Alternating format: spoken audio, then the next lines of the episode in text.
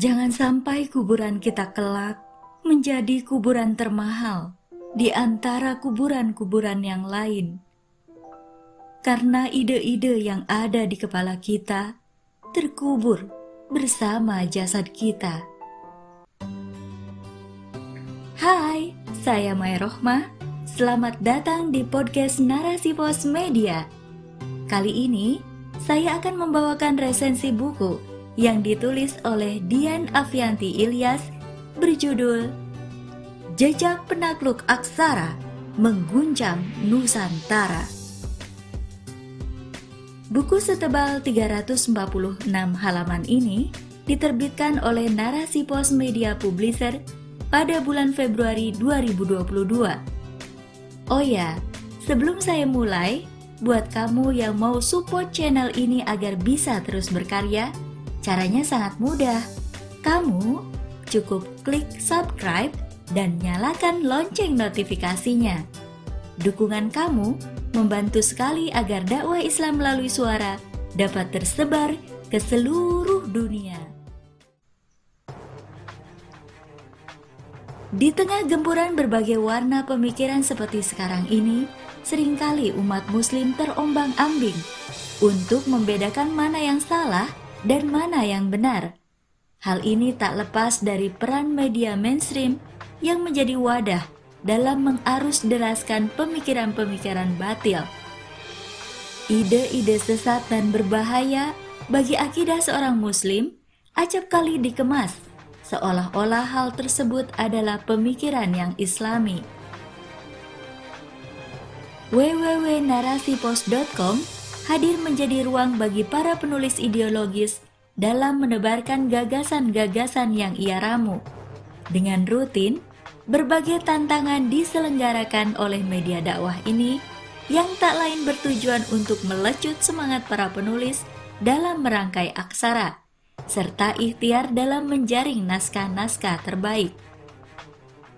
Melalui buku Jejak Penakluk Aksara Mengguncang Nusantara JPAMN ini, karya terbaik pemenang berbagai tantangan rubrik narasipos.com tahun 2020 sampai 2021 disatukan dan dicetak sebagai bentuk penghargaan kepada para pemenang. Buku dengan penutup yang menampilkan gambar tangan yang sedang menggenggam pena seolah menyiratkan makna yang mendalam bahwa tradisi tulis-menulis harus dipegang teguh oleh para penakluk aksara dengan kata lain, buku ini memberikan pesan agar para penulis untuk istiqamah dalam menapaki dakwah bil kolam. Perpaduan warna hitam dan kuning membuat buku ini terlihat eye-catching dan elegan.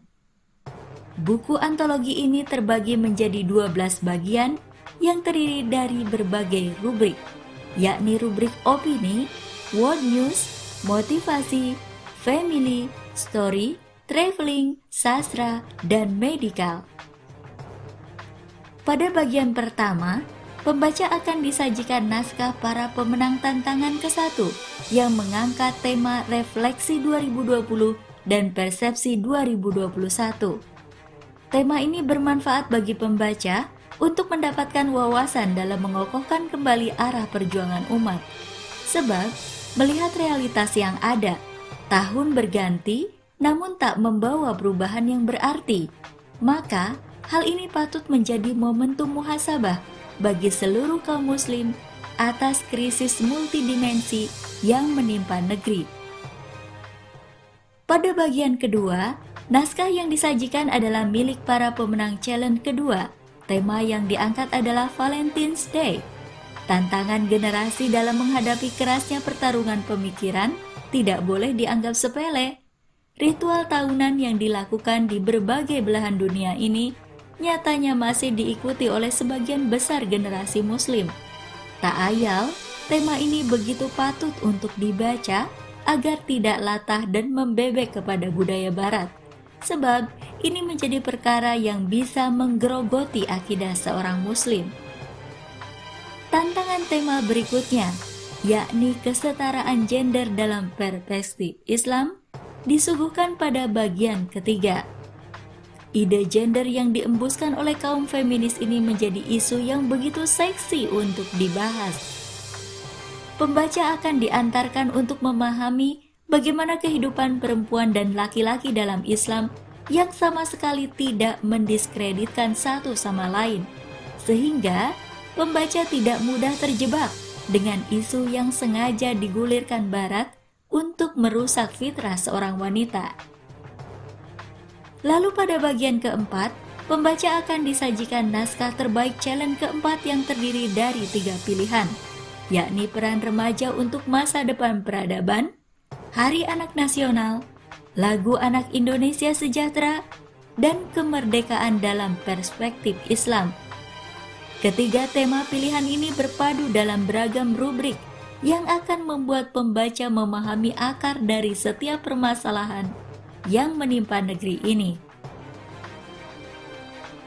Pada bagian selanjutnya, buku ini menyuguhkan naskah terbaik bulan ini yang dimulai dari November 2020 hingga November 2021 dengan beragam tema yang sedang hot kala itu.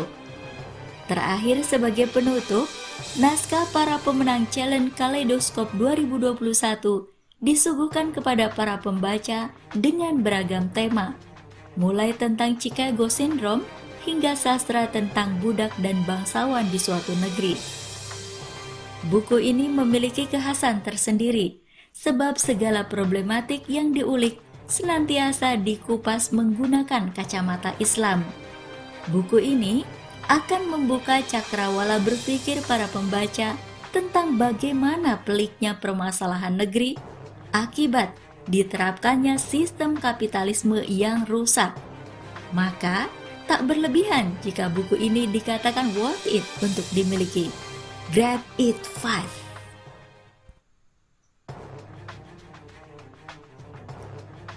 Narasipos.com Cerdas dalam literasi media, bijak menangkap peristiwa kunci.